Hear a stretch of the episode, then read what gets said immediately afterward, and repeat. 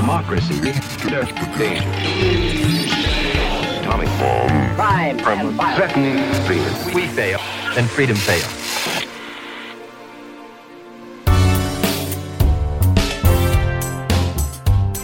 Hi, welcome to Out of Order, a GMF podcast exploring how our world was, is, and will be ordered.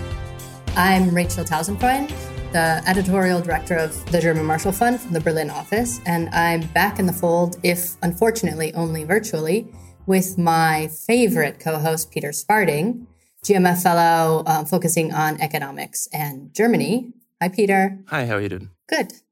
Uh, and we have with us today um, two experts on Russia, Eurasia, and information. They are David Salvo, who's a resident fellow at the German Marshall Fund uh, with the Alliance for Securing Democracy project. He's a Russia expert, Eurasia expert, and a local rock star. Hi, David. How are you doing, Rachel? Good to be here. Thanks. And also we have Brett Schaefer from the Alliance for Securing Democracy program. He's the communication coordinator who tracks two uh, really interesting projects, the Hamilton 68 and Article 38, which I'm sure we'll talk about later. Hi, Brett. Hello. Thanks for having me. Thanks. So these two gentlemen are joining us because today we want to talk about efforts that are being undertaken to, to weaken democracies and democratic institutions. The most famous example is um, Russia in the 2016 US elections.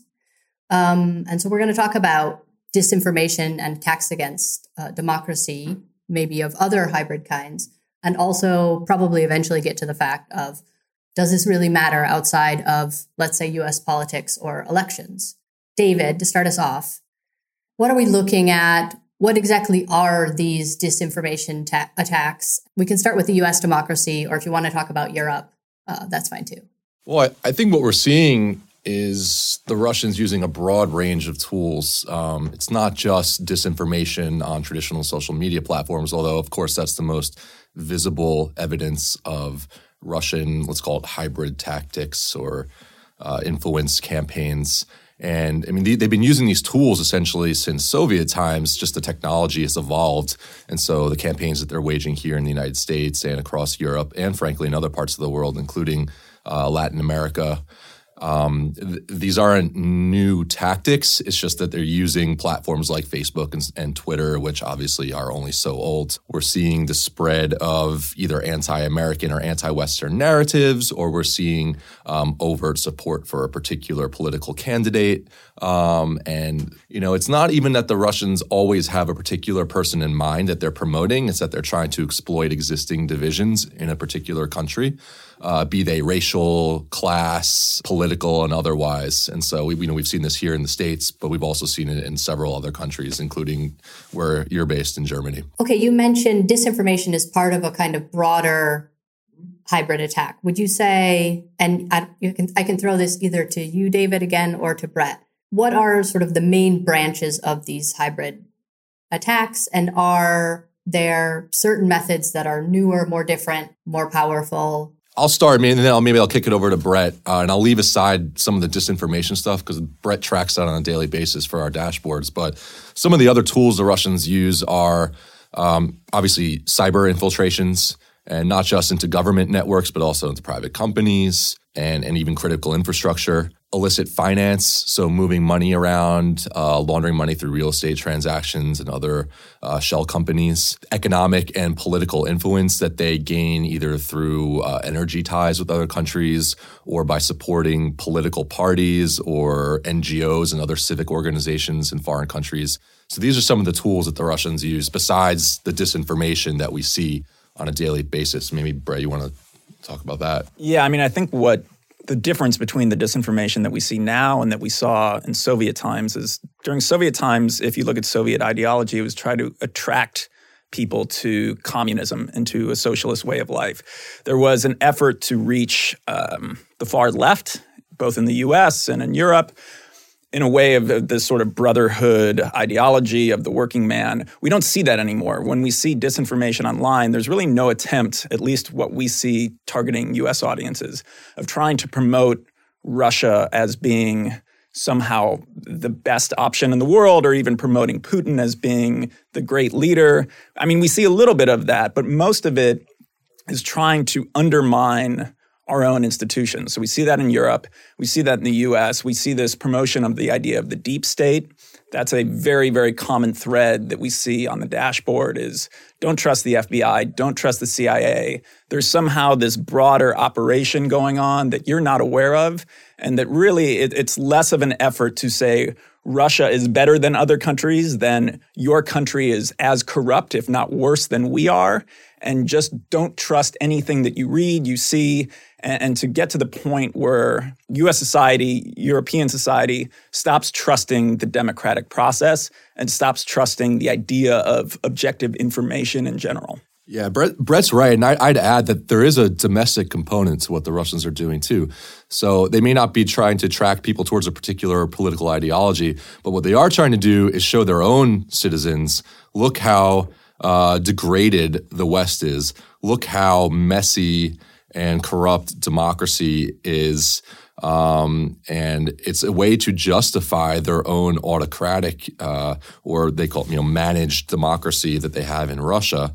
Um, and it, so it's a, it's a way for Putin's regime to prop itself up, uh, despite all the uh, negative demographic, economic, and other trends that are taking place in Russia. So an external boogeyman is good, and if the West can be that, can fulfill that role, then the Russians have a motive, a motive for doing what they're doing. And also, when you get to a place when citizens stop really caring about what's happening because they get to the point where they're sort of demoralized, they don't trust anything, they don't believe in anything.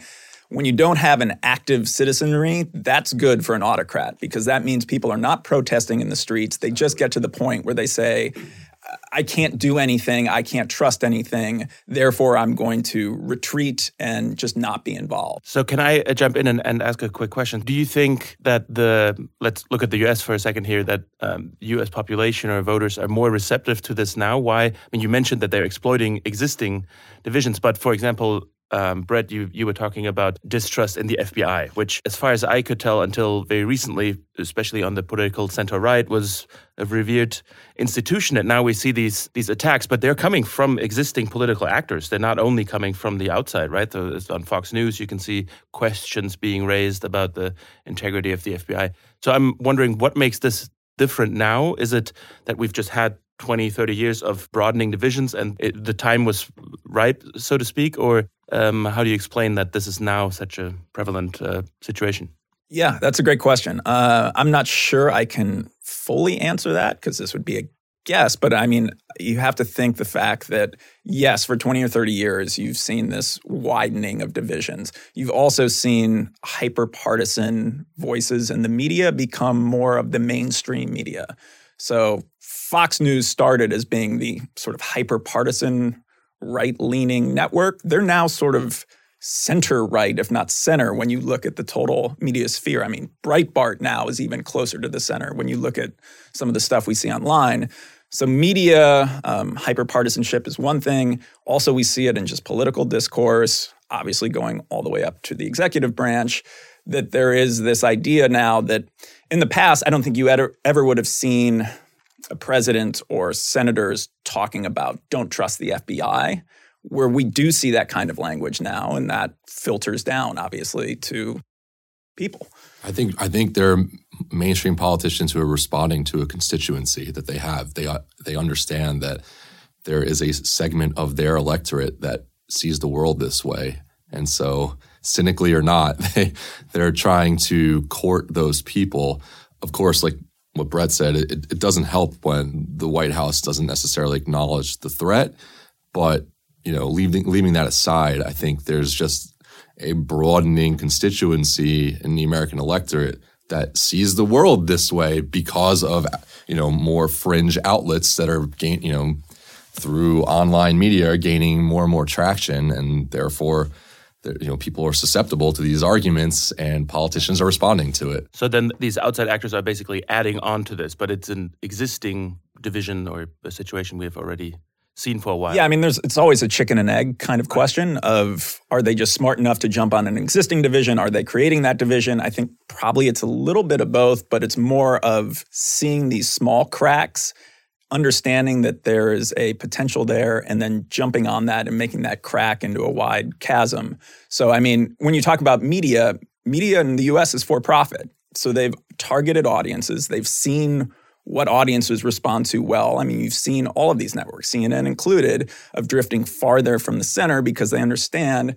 when you push out content that riles up your audience base, that sells. So that's why they have gone more to hyperpartisan coverage because that's what people watch and that's what people want. So it's tough to blame the media without blaming us in general because the media is responding to what people want and what people are buying and what people are watching. So I think we're kind of all to blame in terms of where we are right now. Um, I want to jump in here to see if we can focus in on an example with this case. The difficulty in this conversation is exactly like Peter pointed to, you know, what is what is exactly Russia's doing? What are they, you know, initiating or exacerbating? What are they doing? And what are the existing problems or faults that they're maybe just um, capitalizing on. And um, so then we're talking about the with this example of the media and the media kind of seeing where they can get a market and they can increase their ratings and therefore increase their um, profits. Is that you know is this an example of this is an American problem? Or do we also see Russia playing a role here? Right. So are they also funding maybe some media outlets? Are they, you know, I don't know if either of you can do this, but um, to use this as example and say, this part of it is kind of homegrown, and this part of it we see real Russian influence. Well, what what the Russians do in places like Europe, for example, is I mean they they're the Kremlin sponsored news agencies like RT and Sputnik have off like they they disseminate their news across the European media space. And in some places, like in the Balkans, for example, they provide content for free to local news agencies. So Balkan outlets will then disseminate Russian spun news to their own population, their own readership or audience.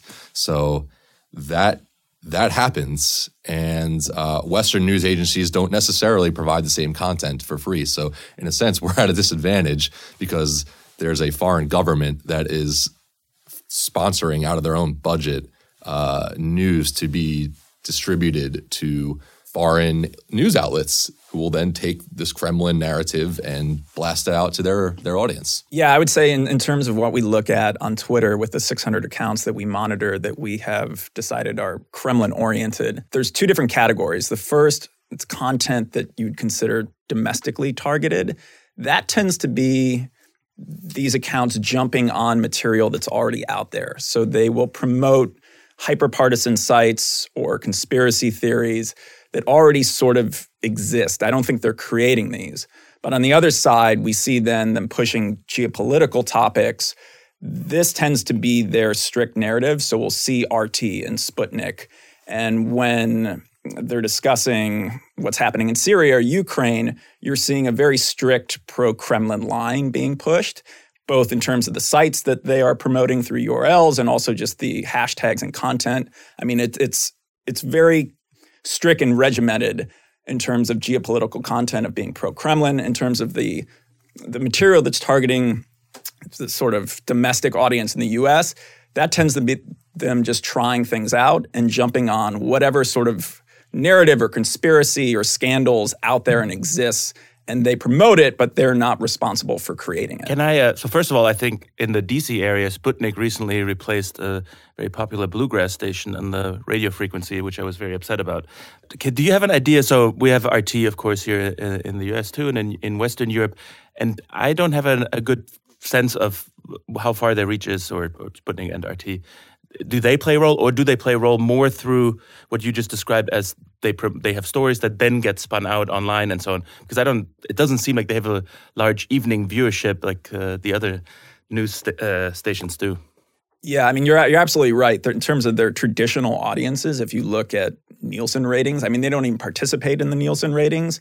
But if you look at what they're drawing nightly, I mean, they're not in the top 200 of channels in the US. So they, they really don't have much of a footprint online, or sorry, on traditional TV, radio. And I would guess most people that you'd ask on the street in the US wouldn't be able to tell you where to find RT. Although they have recruited some known US uh, anchors, right? Yeah, I mean it's a very shrewd move that they do, and they I think they more or less let the Larry Kings of the world do what they want because then Larry King will go out and say, "I'm not being told what to say. This is the first time I've ever been on a news outlet where there hasn't been an agenda. I'm allowed to talk about topics that I'm not allowed to talk about in the U.S. media." I mean, they're a great sort of front facing tool for them to say, this is a credible news agency. We have credible US voices. But if you keep watching, then you get the story of the US funding ISIS in Syria, and it gets a little bit more conspiratorial, or you would say just Kremlin propaganda.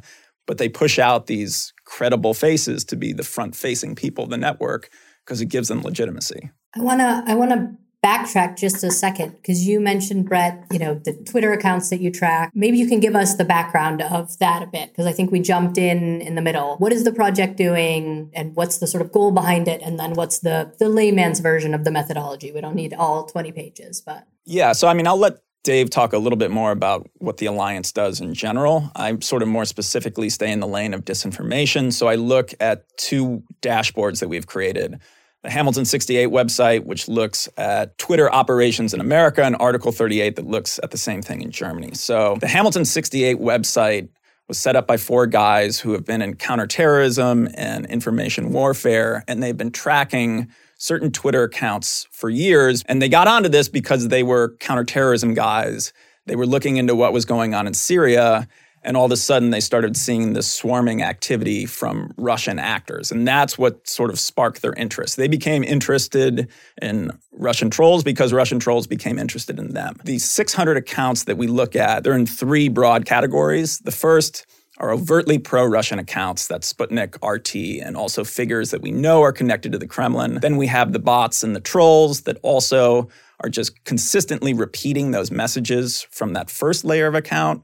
And then the third layer of accounts are what we call the influence accounts. So this might include some real American users who just happen to consistently put out the same narratives, the same hashtags that we're seeing from the bots and the trolls and the overtly pro Kremlin accounts. So, from all those together, we're looking at the broader information operation. We're not trying to expose any account as being a Russian operative or a Russian troll. That's really not what the project's about. The idea is to understand what they're talking about and what divisions they're trying to exploit online. And we'd also do that in Germany as well, using roughly the same methodology. Yeah, so the alliance is involved on in many lines of effort. We started by cataloging all the examples of Russian malign influence across the transatlantic space. So the tools I referenced earlier, from cyber to state economic coercion, political influence through funding of parties and civic organizations, uh, the illicit financing. We've been documenting that in a comprehensive bibliography. Using that body of evidence, as well as our conversations with Europeans and Americans who are thinking about these issues, we're also in the process of putting together a comprehensive playbook of policy recommendations that wouldn't just be oriented uh, towards government, although that will obviously be part of it, but we'll also be looking at recommendations for the NGO sector, for media, for uh, the private sector. So all the aspects of society, Western society, that Russian malign influence campaigns affect, we will be putting forward recommendations for them. So that's another line of effort. The I'd say the final line of effort that we haven't yet started, but we're hoping to in a couple of months is domestic outreach. And so, I mean, as the as the 2016 elections have shown, there are millions of Americans who simply do not agree with our narrative that there is a foreign actor that is trying to undermine democratic institutions and processes. So we want to take the conversation that we have ad nauseum in Washington and take it on the road on a bipartisan basis or a nonpartisan basis to demonstrate to the, Amer- the broader American public that there's a threat out there that affects not just us in Washington, but it affects the lives and livelihoods of Americans all over the country, their businesses, how they consume media, their electoral processes. So that's the forward looking piece uh, that the alliance is going to be uh, starting up later this year. So my my sense of you know these these this different cataloging you said of the different methods, it seems like the conversation in the U.S. in particular, but I would say even in Europe, um, has really focused in on the disinformation part, you know, and social media. And for example, the, you know, kind of soft money or money influence has been less in the headlines. And I don't know if that's just because, you know, the evidence is easier to collect on the one side or, you know, is the disinformation just the most obvious? But um, maybe you have an answer to that, right? Well, um, well, I think that's part of it. It is. I mean, disinformation is tangible. I mean, we track it on Twitter, right? It's harder to investigate the money. And, and Brad, I don't know if you want to talk about. We we're starting to do some of that ourselves. Yeah, I mean, it's a sexier story to be able to put out some meme that they can connect back to the Internet Research Agency and show that they bought an ad that was portraying Hillary as Satan. I mean, that's just that's a that's good copy for a journalist. Whereas they, I mean, they can write that story in half a day. We're getting into the money trails. That takes a lot of time, takes a lot of effort, and it takes some knowledge of understanding how shell and shelf companies work and where the intermediaries are happening.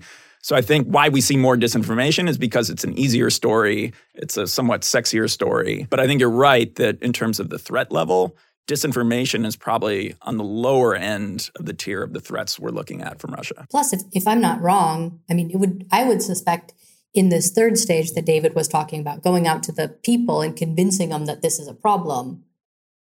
You know, my sense is given the divisions in the media landscape that we already talked about, right? And, you know, somebody's skepticism about CNN or about, you know, any media telling them the truth um, you might have an easier time convincing people if you come with the money stories because they're they're very inclined to um, be skeptical or worried about corruption, right? I, I think that's right. I, yeah, and, and the point of taking this conversation to the American public is not to convince them, for example, to watch CNN or to vote for a Democrat or a Republican or a never Trumper or anything like that. It's about presenting them with evidence and letting them form their own conclusions. You know, digging up the money trail that's there will be hard evidence that we could present to people. Showing them narratives on social media, that is evidence that we could present to people. That's part of the purpose of the dashboard is to catalog this evidence you know, without spin or analysis, and, and, so people could form their own conclusions. So this is exactly the type of conversation that we want to be having, and it would be even strong and stronger argument on our behalf when we have representatives of either both parties or former military veterans or people who are who have respected authority without, you know, coming pitching a particular partisan narrative. Uh, I think we'd be able to sell this this story uh, a lot more successfully than say the CNNs or the Fox Newses of the world can do, trying to convince people who otherwise wouldn't wouldn't listen to them. Also, I mean, if you look at the lessons learned. Um, in terms of Ukraine and Georgia. I mean, the threats that we're seeing now are a bit abstract for people, but all of these different hybrid techniques that they use, they're very real for the people in Eastern Europe, particularly Ukraine, where all of these things have been used in an active hot war.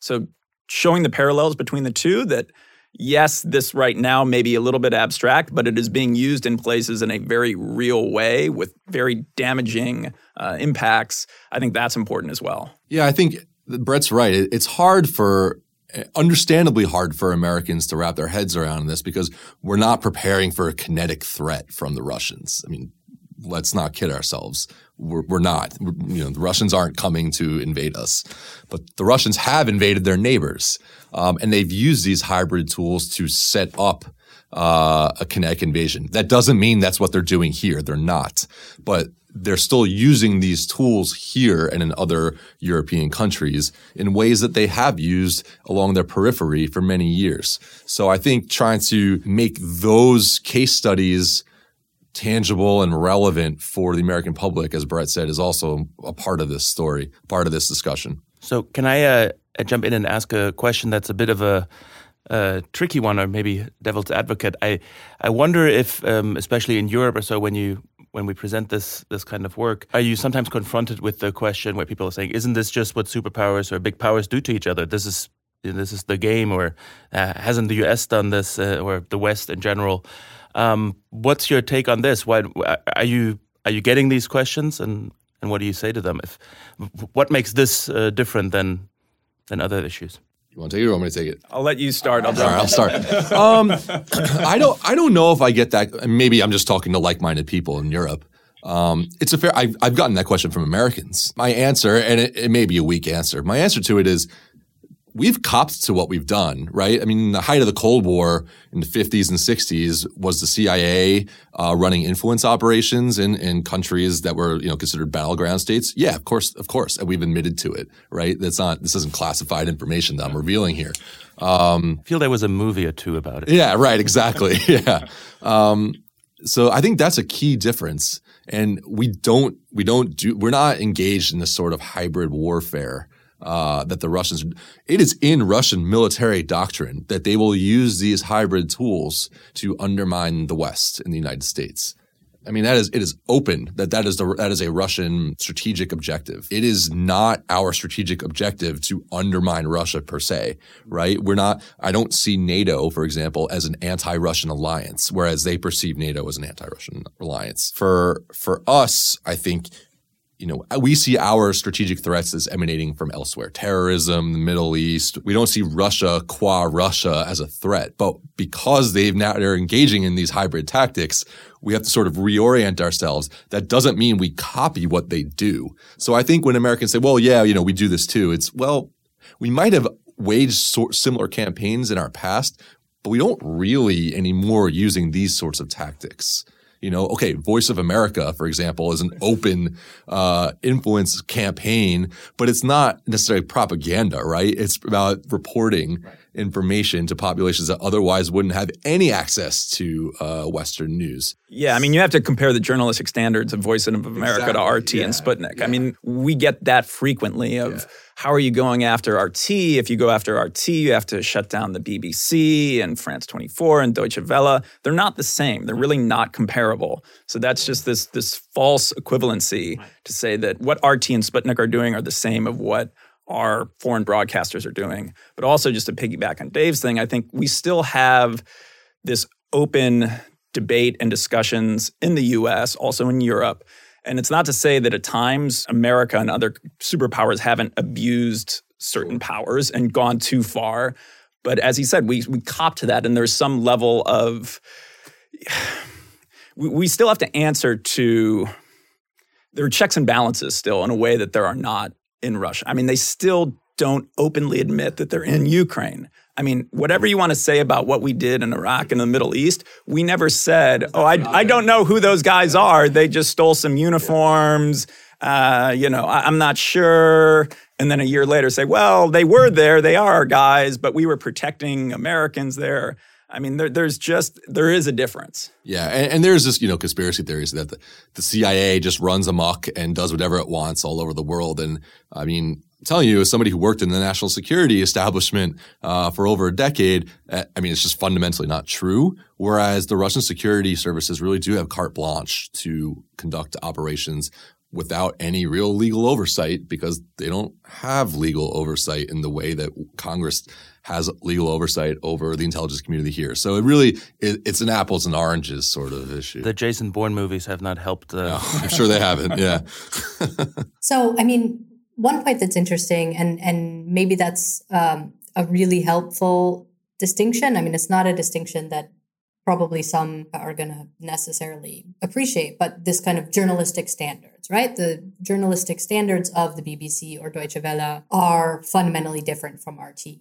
Um, this raises the question is there some domestic media in the United States that has journalistic standards that are sort of going in the direction of RT, that then makes it hard for us to kind of draw that same line. You know, the other thing, Brett said this very early, I think, that if one distinction is journalistic standards, maybe the other distinction is in contrast to similar efforts that uh, the US and others did in the past, or in contrast to probably, you know, um, now we call it public di- diplomacy or public diplomacy efforts. One is about attracting, which is to say, you know, look at this way of, you know, method of government. Look at this, um, you know, these are human rights standards that are great. This is a form of government that is great. You know, look how great America is. Or, you know, China's doing that, right? Like with the Confucian centers. Look how great China is. Look at our economic growth. Look at how many people we're pulling out of poverty. But it's a sort of positive message that's met at selling your own system. Whereas, you know, at some point, um, the Russians abandoned the idea of selling their own system and are focused really only on weakening other systems. Is that, I mean, and, and is Russia unique in that way? I think, I mean, you, I think you just captured it in a nutshell. There's, I don't think there's anything wrong with trying to sell a positive image of your country. I mean, even the Russians have cultural centers scattered across uh, the West. Uh, and the Chinese do it, and we do it, and other nations do it. The Germans do it. I, I don't see anything objectively wrong in doing that. I think it's, as you said, when you abandon that and your tactics are solely about undermining the other uh, in order to portray them as weak, degraded, and corrupt to your own population, that you run into problems. And frankly, it's ultimately a bankrupt argument because of our rule of law and human rights, respect for human rights, generally speaking. Uh, we will always be a more attractive option right? I mean, there's a reason why people are still trying to immigrate to to the West and see us as the beacon and not other countries or other parts of the world. But yeah, I mean, to Dave's point, I mean, it's very difficult right now to figure out what Russian ideology is. Like, what are they selling to the world? In the way that you could see that during Soviet times. Whatever you thought about it, there was at least there was some attractive principle that they were trying to bring people into their orbit that doesn't seem to exist anymore. I'm not sure what you would say about modern Russia is something that is going to draw other countries to it as being something other than the strong man idea of yeah. Putin being this strong leader, which clearly is attractive to some people around the world. But otherwise, I'm not sure what what they have that is attractive. Yeah, I mean, Russian ideology today is essentially wrapped around nationalism and orthodoxy, Russian orthodoxy. I mean, it's a multi-ethnic, multi-confessional country, of course, but really, you know, Russian national identity is is the uh, intersection of nationalism and orthodoxy. So, how does that resonate with people who, who don't live in Russia or aren't ethnically Russian, you know? So there's, Brett's right. There's an absence of, of overarching ideolo- ideology that would otherwise attract people to Russia. Whereas there still is in the West. The West still represents a set of ideals, right? Divorced from ethnicity, national, nationality.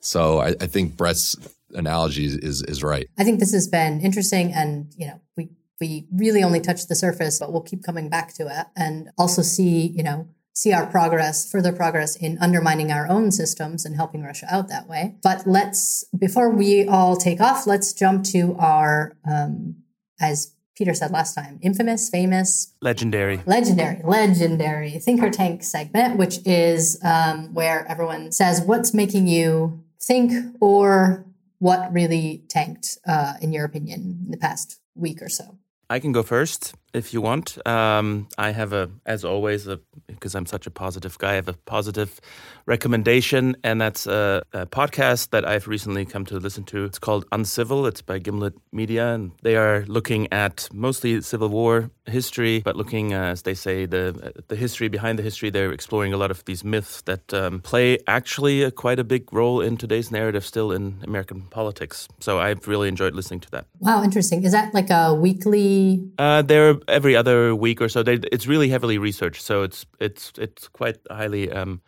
produced. I'm sure they're very thankful that this smaller podcast is recommending them. So maybe, maybe, we can get a reverse going there. Um, I'll give one wonky answer one normal answer. I was looking at my bookshelf yesterday uh, randomly, just at all my old books from college and grad school, and uh, came across David Hoffman's excellent expose of uh, the Russian oligarchy called The Oligarchs. Um, and I highly recommend that book to uh, our audience if they're interested in understanding how this system, this political system in Russia came into being. It's just a fascinating, fascinating uh, book. and it's it's dated now, but you know, it's still relevant, quite relevant. Uh, my normal answer would uh, be to say, and I don't really listen to podcasts, but there's one I do listen to. It's called Welcome to Night Vale, and it's a fictional public radio station with sort of very avant-garde type of humor. Uh, I find it hilarious. Not everyone would, but it, I really recommend that our listeners give it a try. Welcome to Night Vale. So I'm going to stay on topic here with a think and a tank. So my think would be to read The Red Web. So to piggyback on Dave's idea, if you want to learn more about this, it's a book by two Russian, I mean, I guess you'd call them hackers, white hat hackers. And it's really about how the Kremlin's online information system works. And it's just a great overview of this. My tank would be this week's fake news awards, which tank Because, literally because you got snubbed. yeah, we we were recommended by some people on our Twitter feed for that. Uh, it literally tanked because the website crashed when it went up, but also all of the all of the fake news awards were actually what you would consider mistakes by journalists. Almost all of them were uh, things that there were retractions printed about it. They acknowledged the mistake, and this is where we need to differentiate between bad reporting or sloppy reporting or rushed reporting and truly fake news, which is generally created for profit or specifically to mislead people. So I would like my tank in general is using the term fake news for news you dislike, as opposed to fake news, which is a thing and has been a thing for a very long time, which is incorrect information specifically put out to mislead people. You know, I um, I tried kind of hard to come up with a tank this week because I, by nature, also try to um, find stuff that I'd like to talk about, and that made me think. Um, and I found one though um, with the help of the with the lovely leader of Hungary, Orban, who, and it's also happens to be rather on topic. So yes, Orban announced earlier this week the Stop Soros package, which is designed to tax NGOs or otherwise punish them for helping illegal migrants. Now, helping illegal migrants is in quotes. Um, first of all, because it basically defines asylum seekers as illegal immigrants, uh, which is a big problem. Secondly, um, you know, the labeling of the thing Stop Soros already tells you in the direction this is going in. So George Soros, for those of you who don't know, he's an American but kind of international financier who has invested a lot of money in all kinds of different political projects, many of which are sort of democracy promoting, civil society promoting, um, and promoting liberal causes. So he's sort of enemy number one for um, Viktor Orban, and and George Soros is also Jewish. So a lot of the kind of criticism and um, vitriol against him has a lot of anti-Semitic tones. Cas Mudde on um, Twitter, he I think completely aptly called it uh, a prime example of Orwellian newspeak from Hungary's far right government because it's basically a fake answer to a fake problem that triggers all kinds of anxieties of the population. Um, and it's it's a sad state of affairs. I am really sorry to end us on this terrible, terrible note. I guess I guess whoever's hosting should think uh, should come up with a think rather than a tank is the lesson of this segment. So let's hope that yeah that this goes nowhere in Hungary and that we'll have other good news soon. And um, in the meantime, keep up good work. And thanks a lot for joining me, Brett, David, and Peter.